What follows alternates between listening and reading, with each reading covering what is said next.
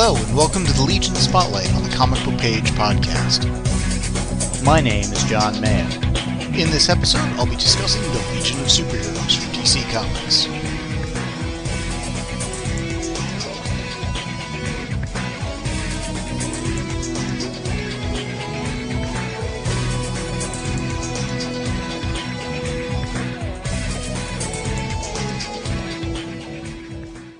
This is Legion Spotlight number 17, and we're continuing our look at the Legion of Super-Heroes, and we're in early 1964. Next up is Adventure Comics number 317, The Menace of Dream Girl Part 1. Now, I'm going to record the first part, and then I'm going to go read the second part. And the reason I'm doing that is this first part is 9 pages, one of which is one of those full-page interior covers. But there is just a ton that happens here. And, I mean, I know I say that a lot, but I was just floored by the number of things that happened. Now, granted, some of it's a little slideshowy of, one scene, gets a panel, or a couple of scenes get a panel and that sort of thing. But there are also a couple of major things that happen just in the 8 pages of story we get here. And it just blows my mind a little how much they can cram into so little without it feeling rushed. I mean, it definitely feels dense. There's, like I said, a lot going on here. But in part 1 here, we open with an establishing shot of the Legion Clubhouse, again, the upside-down rocket, and Saturn Girl, who presumably is the leader at this point, is calling for Legionnaires who are able to leave their current missions to come back to Earth because they've got a regularly scheduled meeting and they don't have a quorum. So, of course, my first question is, well, how many do you need for a quorum? I mean, we never get the answer. Well, I'm not going to say we never get to the answer to that. I don't know what the answer to that is, but they apparently don't have enough. We get a quick panel of Lightning Lass and Brainiac 5 off on some alien world, and Brainiac has calculated exactly where Lightning Lad should shoot her lightning bolts to carve a statue of a national hero of the people of this planet for them. And she just shoots it, bam, it comes out. It's like, okay. It's funny because that's almost something I would have expected, like Karate Kid, who isn't a member yet, but his power to kind of be like, of, know the weak spots and how it would come out. Now, granted, not the computer mind, probably not to the level of this instant statue on a rock face, but, hey, whatever. They're going to head back. We then cut to Starboy and Matter-Eater Lad, who are investigating or exploring a world that's just been wiped out by, like, an atomic war or something like that. And they're in decontamination suits, the whole 9 yards, with their flight belts on the outside of that, which is just kind of funny. And, of course, they're heading back. So, again, first page, we get the typical little bit of business of, what's the Legion up to before things start happening. And we then have what I find to be the most interesting little piece of business here. On the top of page 3, we've got Superboy and Mon-El flying forward through the time stream.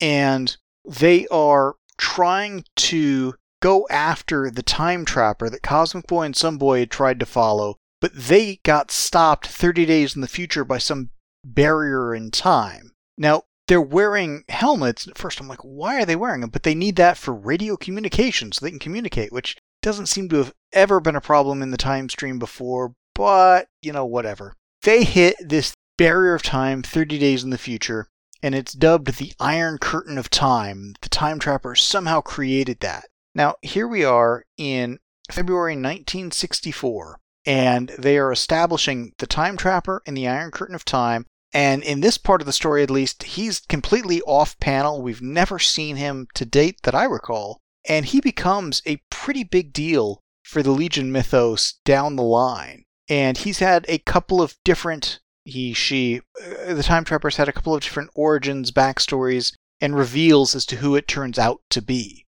Now, granted, you go through enough continuities, and that's going to happen, but this is also a character they use to do a little hand-waving when they need to, like when, say, Superboy is no longer ever Superboy, and therefore can't possibly have been here to do this because he never became Superboy until he was a man.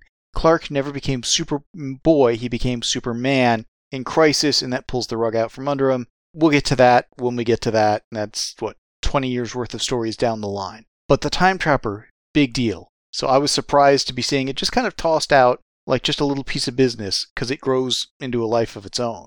But Superboy and Mon-El return to the Legion's present time. They've got to hold their regular meetings as commanded by the Legion bylaws. And it's kind of, yeah, I'm wondering what the Time Trapper's up to, but we'll deal with that later. Now, I don't know if that's going to be in the second part of the story or much, much later, because it's not like he's going to be dealt with and over and done with. Like I said, he's a big deal. The part that floored me next, because there's a lot that just blows my mind. They're at the meeting, and the meeting always starts with the reading of the Legion's Constitution. I'm like, wow, that seems like an exciting way to start a meeting. And they're all sitting around the table as a machine is reading off Clause 6, Subclause 3, requires that every Legionnaire use language learning machines to learn any new planetary language. Subclause 4 states ... And I'm like, geez, I would go nuts if I had to listen to that sort of a thing at every regularly scheduled meeting. But then they have a call for new applicants. We get one guy who has a secret formula to make feathers as heavy as lead. And it's like, well, one, that's not a power. Two, Starboy can make things heavy. Be gone. So he gets dismissed. Because we've always got to have the one applicant just to show that we're not having just the applicant that's relevant to the story. But we've got to have somebody else. Now, I don't know if this Ran Antar ever shows up again or not. But if he does, I hope he's got something better than, you know, feathers as heavy as lead, because that just doesn't make any sense. But the next applicant is Dream Girl of the scientific world Naltor, and her superpower is dreaming, and making the guys fall madly in love with her, it looks like, because Starboy and Mon-El, instantly it's like, oh wow, she's a knockout. Next panel, we've got Cosmic Boy, Superboy, Brainiac 5, Bouncing Boy, Sun Boy all getting into the act of, hey, you know, what can we do for you sort of a thing. This, of course, immediately kind of ticks off the female members, specifically Saturn Girl. It's like, hey, let's get back to order. Let's continue this. And Saturn Girl tries to just dismiss Dream Girl because, I mean, dreaming's not a superpower. We're going to have to reject you. She's like, no, I can see the future in my dreams. And, of course, all the guys are like, oh, she's got to demonstrate this. I mean, you can't just throw her out. We got to give her a chance. So they do. And Dream Girl lies down on a couch, instantly falls asleep. And I'm like, that's not a half-bad power, just right there. She then wakes up and says, oh yeah, there are going to be two things that happen in just a few minutes from now at about the same time. One of them is going to be these eggs that have been uncovered by a storm are going to hatch into these monsters and go attack people. And this other thing is there's this tank of rocket fuel over at the Metropolis spaceport. It's going to explode. So Starboy heads off to the eggs. Superboy heads off to the spaceport. Now, we follow Starboy first. We get him kind of saying just how beautiful she is. I hope she makes it into the Legion, that sort of a thing. Which is funny because, I mean, you could have had any member of the Legion, male member of the Legion at this point, and they would have had probably the same line of dialogue. What's interesting and makes it funny, though, is Starboy and Dream Girl are the one who become a couple later. So if you had Mon-El or Brainiac 5 or Sun Boy or any of the other guys here, maybe that's who she would have fallen for. I don't know.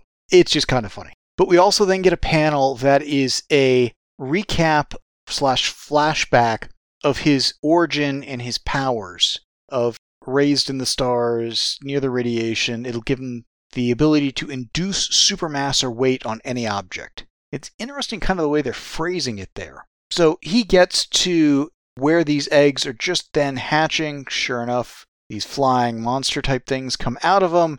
He uses his powers to make them super heavy by inducing mass in them, which I don't know that they really use that mass induction sort of a thing later. I think they go for more of a gravity thing, but I'm curious how that plays out over time. But he makes them heavy enough they can't fly and says the effect will pass away in a couple hours, but by then the science police will have gotten them caged or whatever. We then cut over to Superboy, who is lobbing the tank into the air as it explodes, not hurting anything or whatever. And both these guys are pretty impressed because she said things were going to happen. They happen. We then cut back to the Legion. The vote's been taken. We've got Starboy and Matter-Eater Lad talking to Dream Girl. We've got Lightning Lass, Saturn Girl, and Triplicate Girl off on the other side. And in between is effectively the monitor board, but it's got everybody's... Not everybody. It's only got 15 faces, and I think there are a few more members of the Legion at this point. But with their vote, yes and no. And It goes entirely across gender lines. All the guys vote yes, all the girls vote no. And, I don't know, seems more than a little sexist or whatever. I've got to say, if this were happening today, we would have had one or two vote the other way, and that could have been used as the reveal of their kind of orientation. But Saturn Girl's like, well, she's voted in, nothing we can do about it, got to obey the Constitution, she's a full-fledged member now. And they are really hammering home the Legion Constitution in this part of the story. Now, Dream Girl is getting barraged by all the guys of, oh, let me show you our secret monitoring device, let me show you the great arsenal of weapons we've got, let me show you this defense plan we've got. And she's like, oh, that's all very interesting, but I really want to study the Legion Constitution, which, again, beating the drum on that. So she's going back to that machine that was playing it back at the meeting and listening to all of that. And they're like, oh, wow, she's so conscientious. The next day, Saturn Girl in a new time bubble and Mon-El off on his own are trying to break through this time barrier of the Time Trappers again, with the theory being that the time bubble that Sun Boy and Cosmic Boy used, maybe it just had a flaw or was defective or something like that. They go fly forward, and 30 days in the future, bump up against this wall. Now, what's a little interesting here is the chair in this time bubble looks a little funny. It's definitely a time bubble for one. But normally, and I don't know if they always do it this way or not, when they're flying forward in time, they always seem to, and maybe it's my imagination, but I always thought they were going left to right. And here, when Saturn Girl and Mon-El are flying into the future, they're going right to left, so kind of opposite the direction of your reading and stuff, which again feels like you'd be going into the past or whatever. But again, this is 30 days out, and this is the day after Superboy and Mon-El tried it. So it's like a moving 30 days. And it's like, yep, can't penetrate that Iron Curtain of Time. Dream Girl, you've got precognition. What happens beyond it? It's like, oh no, I can only dream stuff in the next couple of days. And stop pestering me about it. And at this point, she starts getting a little high and mighty and starts treating everybody not so great because, well, she's a Legionnaire now is the theory. Now, we then have Dream Girl and Lightning Lass getting assigned to go check out an experimental generator just to make sure everything's safe and stuff. And of course, Dream Girl, coming from the scientific world of Naltor, uses her superior Naltorian science to check out the device. And she's deigned to have Lightning Lass come along. Not that she needs her, but, you know, if you want to do something helpful, just go observe it close up. And a little lightning's not going to hurt you. And sure enough, the generator blows a fuse, strikes Lightning Lass with its electrical explosion, which seems to short-circuit her powers. Can't project a lightning bolt. And it's like, well, them's the breaks. At least that's Dream Girl's attitude. They get back to the Legion. Dream Girl's first thing is, well, since she's no longer got her powers, she can't be a Legionnaire. She's got to be expelled. And they're like, oh, we can't do that. And it's like, well, it's in the Constitution. No one can be a member without a power. Lightning Lass has to resign. Now, this ticks off Triplicate Girl, who basically accuses Dream Girl of tampering with the generator, causing it to explode and destroying Lightning Lass's power. And Dream's like, well, can you prove it? Triplicate Girl's like, well, no, but, you know, you resent all us girl Legionnaires, you'd like to get rid of us. Dream Girl then pulls out subclause, I think 11 of the Constitution, making false charges against any fellow Legionnaire shall be caused for expulsion from the Legion, and demands Triplicate Girl get court-martialed.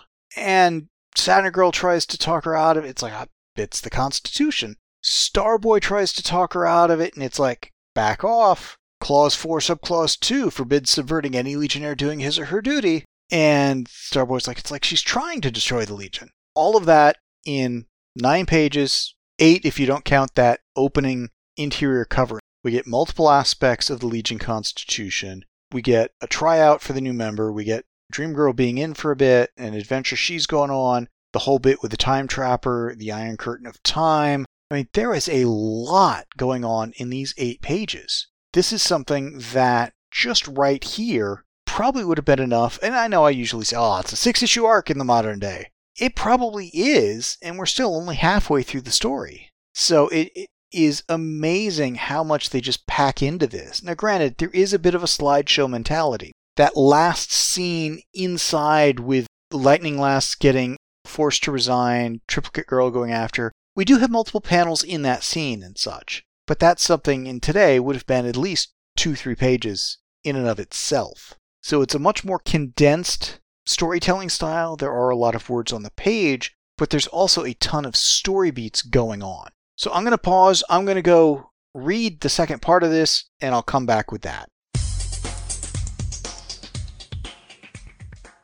Okay, picking up with The Menace of Dream Girl Part 2, The Doom of the Legion. This is 9 pages. The first, two-thirds of the page is an interior cover that harkens back to the actual cover of this issue, with some of the Legionnaires having turned into kids. It takes us a while to get to that part of the story, though. This part picks up literally right on the heels of Part 1, where Dream Girl was walking off from Starboy. Matter-Eater Lad has come out saying, oh, she's turned into a nightmare, we gotta do something about her, she's gonna wreck the Legion. Starboy's like, no, let me just go talk to her. He goes, rushes off. At this point, Matter-Eater Lad thinks he's in love with her, which maybe he is, maybe he isn't at this point, at some point later, absolutely. But Matter-Eater Lad's gonna get Brainiac 5 to help, because of course he's the most brilliant of us all. And we then get into the clubhouse, those two are talking, and he's like, yeah, I do see a pattern here where she's deliberately trying to get certain members expelled. And it's like, maybe she's being used as a pawn from somebody. Let's keep an eye on her and see what we see. Cut to another Legion meeting, which presumably is going to start with the Legion Constitution yet again, although we skip over that, thank God. And Dream Girl starts to sit down at Chameleon Boy's chair, but doesn't. She sits in her own chair, which is just a few seats over, next to Starboy. But Matter-Eater Lad takes note of this, and he's like, why would she try to sit in Chameleon Boy's place?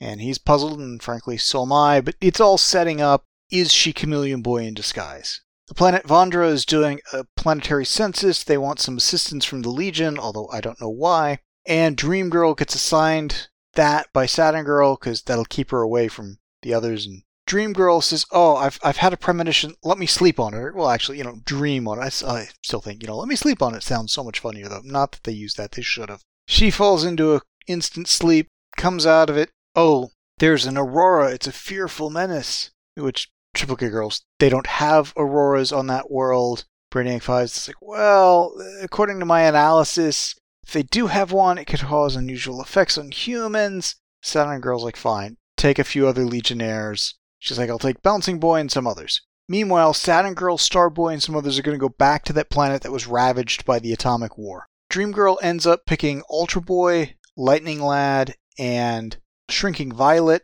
as well as Bouncing Boy. They head over to Vondra. They get to the valley. They see the aurora. And, oh, it can't harm us, says Lightning Lad, just seconds before he, Ultra Boy, Shrinking Violet, and Bouncing Boy de-age into, 2-year-olds or something. And Dream Girl's like, it worked, just like I knew it would. But she's unaffected because she took an antidote beforehand. I don't know what antidote that would be, but okay. And Superboy shows up. I'm not entirely sure why, but he does. And basically, Lightning Lad starts tormenting Shrinking Violet with his lightning. Bouncing Boy and Ultra Boy start playing ball with Bouncing Boy as the ball, but Lightning Lad is scaring Shrinking Violet so much she shrinks, but she can't remember how to grow. Now, I find this whole thing a little interesting because Lightning Lad got his powers later in life through an accident. Bouncing Boy got his powers later in life through, I'm going to say stupidity, of drinking something he shouldn't have been drinking. Ultra Boy got his powers later in life. So if they truly de-aged, having regressed back in time somehow, they shouldn't have their powers. So I'm a little unclear exactly what happened here. But Shrinking Violet, the one who actually is having problems using her powers, these are standard things for people of Ismic, her race and such. So she's young enough she doesn't know how to do it, I guess. Whole thing's kind of weird. Superboy uses his microscopic vision to detect tiny drops of a youth elixir in the aurora, which is why everybody got so young. And of course, Dream Girl whips out the Legion Constitution, saying if a Legion becomes physically or mentally unfit to perform their duties, they must remain under observation in a scientific hospital for a year. I'm like, okay, scientific observation, if they're physically incapable or whatever, getting them looked at, checked out, mentally incapable, makes sense. For a year? That's insane. But they're heading back to Earth. Superboy's basically playing babysitter. Dream Girl's flying them back, and she's basically calling over to Saturn Girl and saying, you all better head back too. And we get a quick shot of her team on that war-ravaged planet trying to take a photo of this bizarre beast that mutated from the animals of the world because of the radiation. And it looks like an elephant with like a short giraffe head on it and wings. So, I don't know, definitely looks weird. They end up heading back, and when they get to the spaceport, Matter-Eater Lad has to sign in the space log. The previous person to sign in was Dream Girl. He looks at her signature, and it's like she started to write Chameleon Boy. And he's like, that's kind of weird, but okay. He's now definitely thinking she's Chameleon Boy in disguise, although not sure why. They get back to the clubhouse. He calls it Chameleon Boy. She turns, huh? And, oh, that's enough for him to accuse her of being Chameleon Boy, using his power of disguise. He's trying to break up the Legion, but why? And he's rather insistent on it, but Starboy's like, she can't be Chameleon Boy. He's in far space on a mission. Let's call him and check. Chameleon Boy's gotten back into range, or shortly thereafter, saying he's back on his way to Earth, so that proves she's not Chameleon Boy. Could be another Durlin, but still.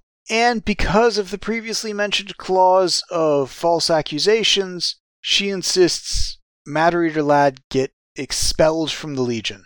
And the punishment is 3 months suspension, although that wasn't mentioned earlier.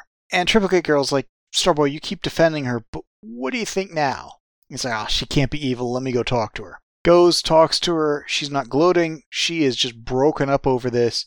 And this is where we get the reveal that her powers are actually able to see a few weeks ahead, and she doesn't just dream the future, she, sees it. Now, I'm not entirely sure what the difference is, but presumably it's a much more immersive experience.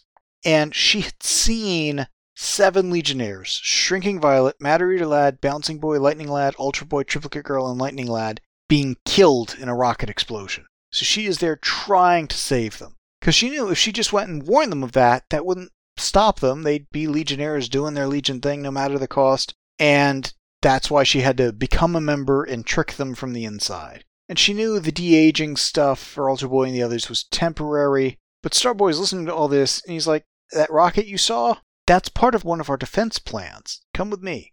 And he takes her out to this rocket in an asteroid belt, which is actually something that Matter-Eater Lad was mentioning to her back on page 6 of part 1, this rocket hidden in the asteroids for this defense plan. And Starboy explains that they have it manned with lifeless android doubles of some of the Legionnaires, and it's a trick they use to confuse space criminals when they're rounding them up. I'm not sure exactly how that works, but okay. Dream Girl realizes that what she saw was the lifeless androids getting destroyed. Sure enough, right as they get within range of that ship, a meteor hits it, explodes the fuel tank, and those lifeless androids get destroyed. If only she'd known. It would have saved, at least 17 of the 18 pages we've got here. Although it was a good story. So we get back. Bouncing Boy and the others have grown back to their normal age. Triplicate Girl and Matter-Eater Lad are reinstated. But Lightning Lass is like, I've still lost my powers of suit lightning, so I'm still expelled. And Dream Girl's like, no. Your power wasn't needed because it's the same as your brother's, so I used my Naltorian science to change your powers. Go try it on the clubhouse. And basically, Lightning Lass is able to make the thing super lightweight and lift the entire clubhouse, which, it's interesting. It's got a shadow under it looks like, but there are times where it looks like the clubhouse is like a ground floor entry to an underground cavern. Anyways, Dream Girl explains you can make things super light. You should be known as Light Lass now versus Lightning Lass. But Dream Girl's got to resign because she entered through trickery. You guys have to go catch the Time Trapper. And Starboy's like, will you ever come back? She's like, if I can perfect my precognition, yeah, maybe I'll apply for membership again. Maybe. And then there's a little caption at the bottom saying that a duel between Legionnaires and the Time Trapper is coming. Now, again, a little over 8 pages. We get characters getting de-aged. All sorts of things are happening here. The machination between, is she Chameleon Boy, Dream Girl Chameleon Boy or not? They pack a lot into these things. And just again, from a high-level point of view, we've got in the second part, Dream Girl resigning from the Legion and Lightning Lass becoming Light Lass. So add to that the first mention of the Time Trapper, Dream Girl joining the Legion, this Iron Curtain of Time. You could argue if you want to toss in the de-aging and some of these other things or not, but there's still at least 3 or 4 major mile marker events for the Legion in this issue, as well as a quick recap of a few people's powers and backstory and such. So, a lot of words on the page, a lot of story beats on this. Part of what I find fascinating about this era of comic book storytelling is we get a 2-part story in this issue that is far more than we get in a couple of issues of a modern comic and stuff. The whole bit of is Dream Girl Chameleon Boy in disguise, that would have been a subplot for a couple of issues these days. The what's going on with Lightning Lass's powers and stuff would have been more than just a last page reveal. And I'm not saying it's better storytelling back then or now. There's pros and cons to each. But I do think there's an aspect of these stories back then kind of glossing over some stuff and just going a mile a minute, which is maybe a little too fast. And today's stories being a little too slow and only getting kind of 2 major story arcs a year, and therefore it feels like not a whole lot happens. Whereas, again, you've got, because they're going a mile a minute back in the 60s with these stories, you go over a 12-month period and things are radically different than they were at the beginning of that year-long period. So I found this to be very interesting. Again, a ton of stuff is happening. They do a lot of beating of the drum on the Legion Constitution and stuff. And I don't recall if they've clearly mentioned the Constitution before. I know they've got rules and bylaws and such. But to have it quoted a number of times and be such a big deal here, I thought was kind of interesting. And I don't think it's too much longer before they actually use a letter page and give us what the Legion Constitution is. And when we get to that, I'll do that as a segment. So once again, that's The Menace of Dream Girl Part 2, The Doom of the Legion, from Adventure Comics 317. I've got one more thing about Adventure Comics 317 I want to cover, and it'll be probably pretty brief. It's the Statement of Ownership, Management, and Circulation. Now, this is on a page between the 2 parts of the story. It's the bottom, little under half of the page. The top half is a Super Turtle, little kind of comedic story. And if you're wondering why I'm covering the Statement of Ownership, welcome to the podcast. You've probably joined during the pandemic or shortly thereafter. If you understand why I'm talking about it, you probably remember the episodes I've done on sales figures. Now, those sales figures I would talk about would be how things sold through the distributors and stuff. But periodically, I would mention these statements of ownership because this was where, because these things were getting sent out through the postal service, they periodically, once a year, had to go report certain things, put one of these statements of ownership, management, and circulation in it. And in later years, most cases, they would have to include circulation information. Now, I had put this in my notes to cover because I was hoping there'd actually be circulation information for Adventure Comics here for 1963, which is what this is covering. Granted, the issue came out in 64, but again, took a while to print. Unfortunately, at this point, the only real information it has is the date of filing of October 1st, 1963, the publication, Adventure Comics, the frequency, monthly, where their office is, where the headquarters is, the name of the publisher, and some stuff like that. But there isn't actually any sales information here, which is what I was hoping to find, and know we will find later. This is a good way to get a sense of what the print runs were versus how much was paid circulation, how much of that was subscriptions, and things like that. When we get to some versions of the Statement of Ownership and other titles later that actually have some of that information, I'll go into a little more detail. I do want to go ahead and give a caveat at this point, I'll try to remember to do it later, that this is self-reported information.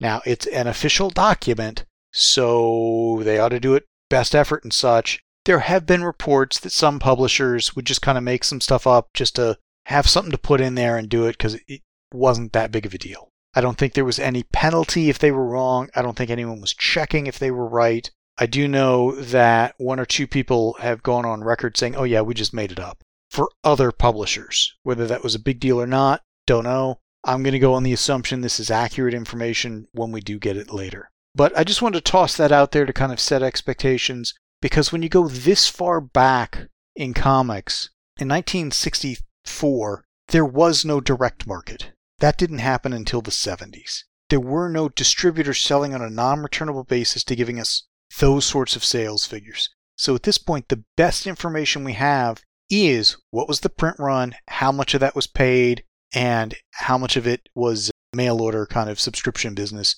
straight to the publishers and stuff. So like I said, just want to set the scene for that. We'll cover it in more detail when we actually get some statement of ownerships that have some actual sales information on them. I'm going to try to be keeping an eye out for that moving forward. I don't think I've missed any yet, but if I find out that I have, I may circle back to that just because I do think it's some information of interest in terms of how are these comics doing at this point in time. And it's also, I think, usually very enlightening to see how many they had to print versus how many they actually got paid for, just to see how much waste there really was in the system and how going to print to order really allowed a lot less printing costs to go to waste for comics once the direct market came about. So anyways, real quick, that was the Statement of Ownership, Management, and Circulation from Adventure Comics 317. They really had nothing of meat or interest to it, but I just wanted to set the scene for later ones. The show notes and forum for this podcast can be found at www.comicbookpage.com under the podcast and forum sections of the website. Please email us at theguys@comicbookpage.com and let us know what you think of what was discussed in this episode. Thanks for listening.